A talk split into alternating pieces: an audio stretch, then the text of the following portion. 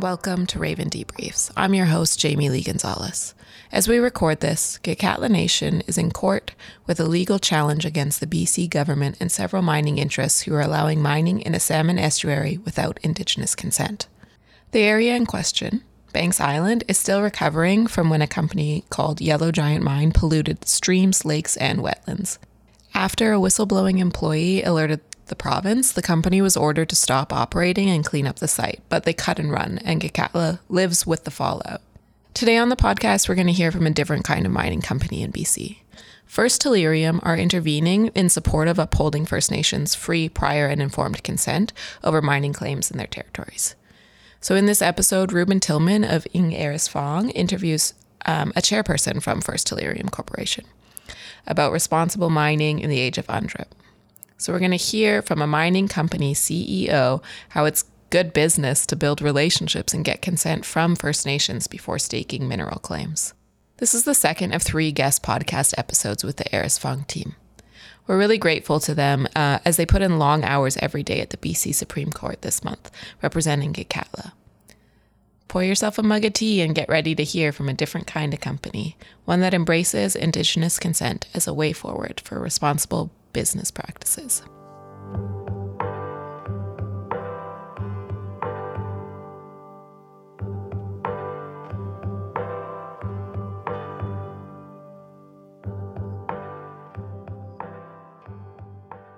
Hello.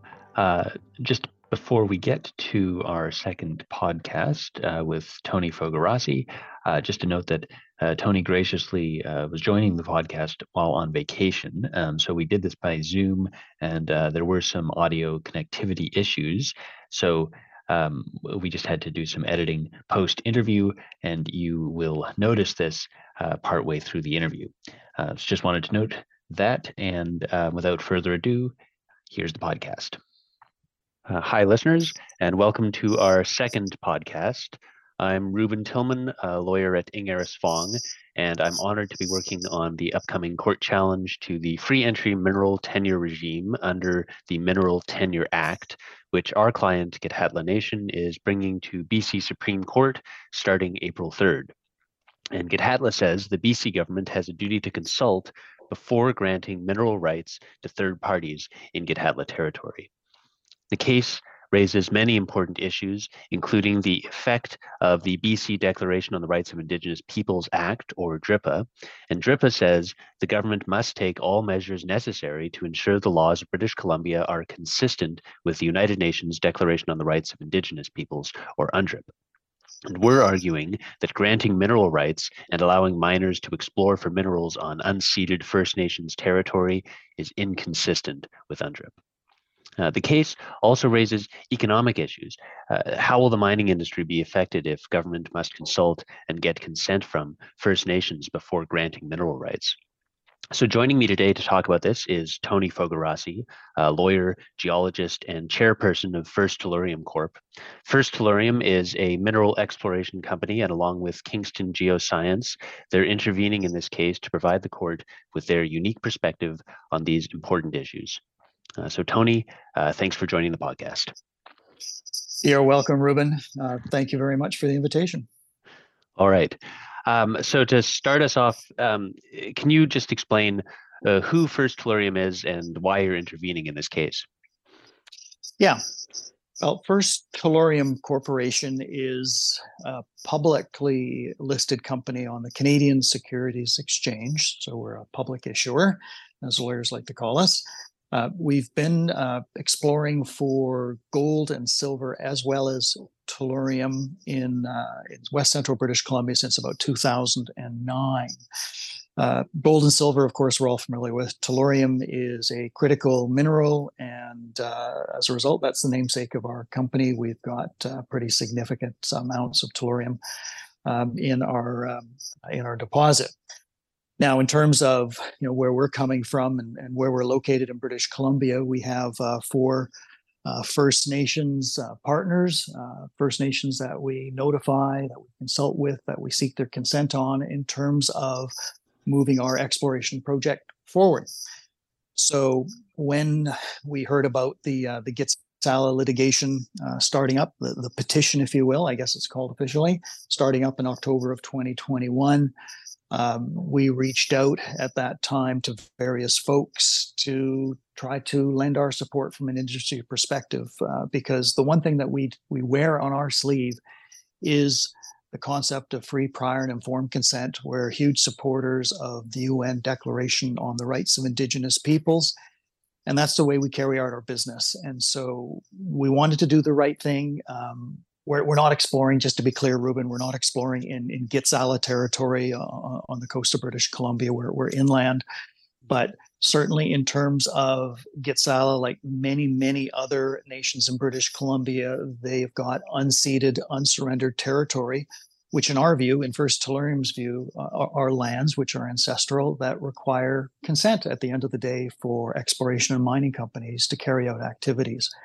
And so, so with that, back in October of uh, 2021, uh, amongst our board of directors um, and uh, important others that are related to our company, including Kingston Geoscience, uh, we we wanted to do something. We didn't know what we wanted to do at that stage, and um, and then the proposal came forward. Well, why doesn't First Tellurium become an intervener in the case? And so the last year and a half, give or take, has been uh, been slowly working towards uh, applying for intervener status, which we did last December. And in January, the uh, the court uh, approved our intervener application. Yeah, no, great. Um, so yeah, for uh, I mean, from my uh, perspective, you know, First Tellurium's business model and respect for free, prior, and informed consent uh, it sounds innovative. And I, I, wonder if you could speak to the views of the industry more generally. Is is there understanding that consent and respect for Indigenous rights is good for business? Yeah, absolutely. And and uh, we've always been a supporter of FPIC and the UN Declaration, which uh, I think, as many of your listeners know, uh, was passed by the UN General Assembly back in 2007. But it really wasn't until about 2018 when we applied for uh, membership in something called the Initiative for Responsible Mining Assurance did we become much more active in terms of supporting Indigenous uh, rights, including rights and title and uh, including consent. I'll speak a little more about the Indigenous, excuse me, the Initiative for Responsible Mining Assurance, or IRMA, IRMA, in a few moments here, uh, Ruben. But but in terms of the the business model and and the thought behind um, doing business well you know doing businesses means doing it the right way and when you're in somebody's backyard like many of the nations in british columbia you need to generate the relationship. You need to get the consent and you need to do it right. You just can't show up one day with your backhoe, so to speak, and start digging up the land and taking out the metals. Far from it. But I can tell you back in 2018, when uh, when we were proceeding down the pathway to become a member of uh, of IRMA, IRMA, the Initiative Responsible Mining Assurance, um, we started becoming much more active in in in terms of uh, uh, in providing our support both in our news releases and in presentations uh, of UNDRIP, the UN Declaration, uh, as well as uh, as free, prior, and informed consent. And, and let me just speak to that briefly. I think it's important for your listeners to know this, Ruben. Back in 2019, British Columbia became the first jurisdiction in Canada to uh, pass and implement uh, legislation to bring the United Nations Declaration into law in British Columbia. And that was in November of 2019. You might recall that it was a unanimous vote of the British Columbia legislature, all parties, the Greens, the NDP, the Liberals unanimously passed the Declaration on the Rights of Indigenous Peoples Act. And, and when that legislation was being debated in Victoria, in the legislature, we we decided we were going to do something and let industry know that this was the right way to go. And so we put an ad in the Globe and Mail newspaper just days before the vote uh, in the legislature on, on the bill at the time. It was known as Bill 41. That's the Declaration on the Rights of Indigenous Peoples Act. And it, it was not only ourselves, but it was a suite of other companies uh, who also were uh, were named, if you will, in that advertisement. Um, and, and, these were companies, for the most part, of course, exploration companies, but we also had one one metal producer in there. So we had an actual mining company, not just an exploration company. And at, at that time, we were um, we were we were few in number but strong in voice. And since 2019 and since the passage of the legislation, uh, we've seen more and more junior companies uh, embrace the UN Declaration, embrace the notion of, of consent and, and, not just notification, not just consultation, which I know that gets out of cases about consultation, but also the notion of, of consent. And, and the best way to, to underscore that notion from a commercial standpoint is is to go to the Initiative Responsible Mining Assurance website. If- okay, so yeah, sorry, there was a bit of a connection issue, but uh, Tony, you um, you were just about to talk about uh, the Initiative for Re- Responsible Mining Assurance. So um, please go ahead. Yeah. So so the initial Initiative for Responsible Mining Assurance, IRMA, I R M A, is a voluntary mining standard. And by way of voluntary, it means that any company in the world can agree to it. It's a set of standards that involve uh, social issues, environmental issues, um, addresses indigenous rights. It basically is a, is a code of conduct, if you will, of doing exploration and mining right. But it's voluntary. It's not meshed into British Columbia law or Canadian law or any other jurisdiction. But it's a very much a high bar standard. And, and the reason it's a high bar mining standard is that it is, as far as our research has shown, the only standard in the world which truly embraces the UN Declaration on the Rights of Indigenous Peoples. Consent is woven into that standard. Now, you might say, gee, Tony, so what? So you're a member of a voluntary mining standard. Uh, what does that mean? Well, what it means is other members of IRMA include uh, not only mining companies and exploration companies, but it also includes end users, the end purchasers of metals who want to purchase metals that are responsibly, ethically, sustainably resourced from various parts of the planet. And examples of end users or downstream purchasers of metals who are members of IRMA include little tiny companies like Tesla and BMW and Microsoft and Tiffany and Company.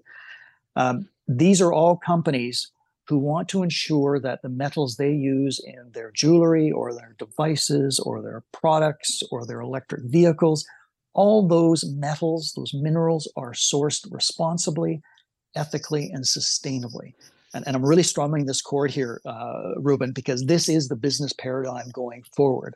More and more metals that are being used in the end products that you and I and, and your listeners use um, are being sourced with that, that responsibility stamp on them. And that's what First Tellurium is all about. And that's why we see other juniors and mining companies who are meeting the IRMA standard or who want to meet the IRMA standard because it's a very lengthy, very in depth process to be audited by IRMA. They're third party auditors. It takes years to go through the process.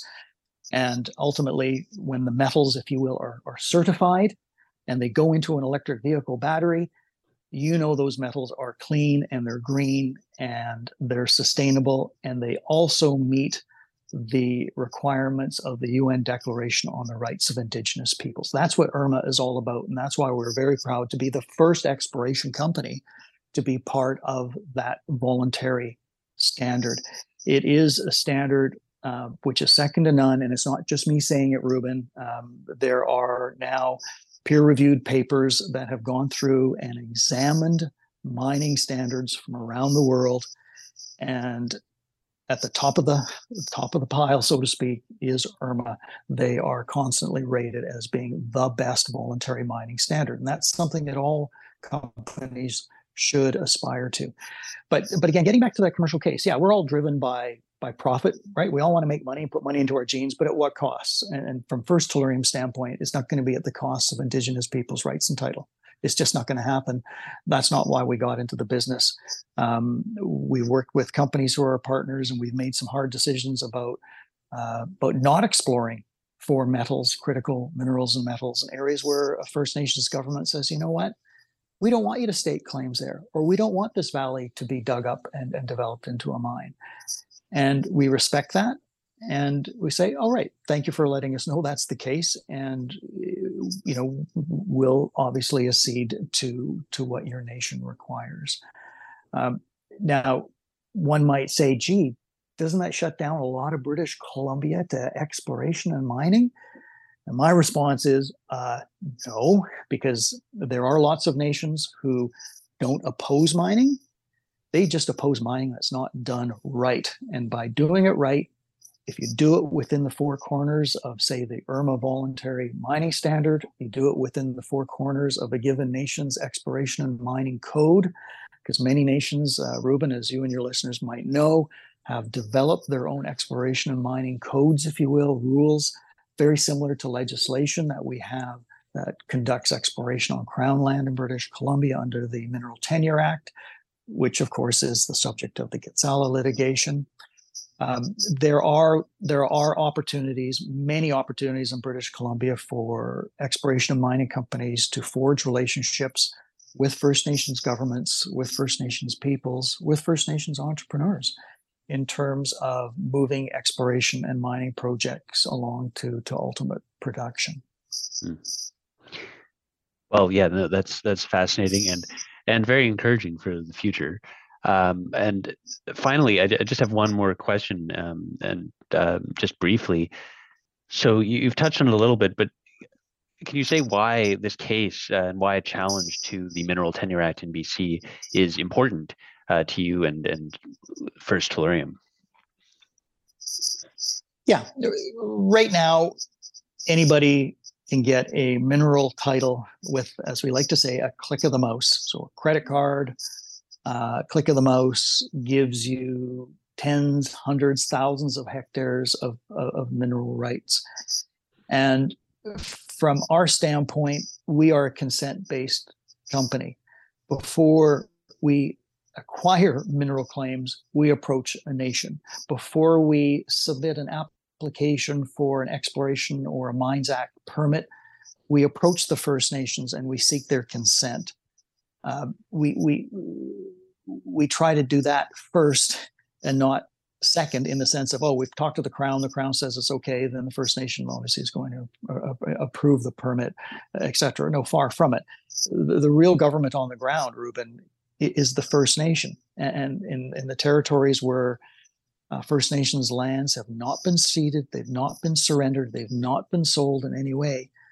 Um, those lands are the First Nations lands. Um, we're actually there at the invitation of the First Nations. We're not there at the invitation of the government of British Columbia. I can assure you of that. But unfortunately, over the last century and a half, the way the, as you know, as a lawyer, the way the law has evolved, uh, effectively the, the British Columbia government has assumed command and control over every square centimeter of, of the province of British Columbia. And as we know, with a number of uh, very prominent First Nations in British Columbia, that that is really that's really not how things evolve. we, we're actually the squatters. We're the ones that have come in and taken over the lands. Mm-hmm. It's not First Nations just sort of sitting there. Far from it. Um, they were uh, and still are very vibrant, very economic societies, uh, looking out for the land, looking out for their people. All right. Um, all right. Well, I, I I think I've taken up enough of your time, and I I, I understand you you are on vacation, so much appreciated. And uh, uh, thanks for taking the time out of your vacation to speak about this. I think it was a great discussion, and I uh, hope you're looking forward to the upcoming hearing as much as I am. Um, so thank you. And uh, yeah, and uh, just a preview for next time uh, on our next podcast. Uh, we hope to have some representatives from uh, the First Nations who are intervening in this case uh, to talk about how BC's mining laws have impacted them. Uh, there will be further updates on this case on Raven Trust's website. That's raventrust, all one word.com. Uh, so uh, please check in there and at our own website. And thanks for listening. Thank you again, Tony, and to our listeners. we'll see you next time.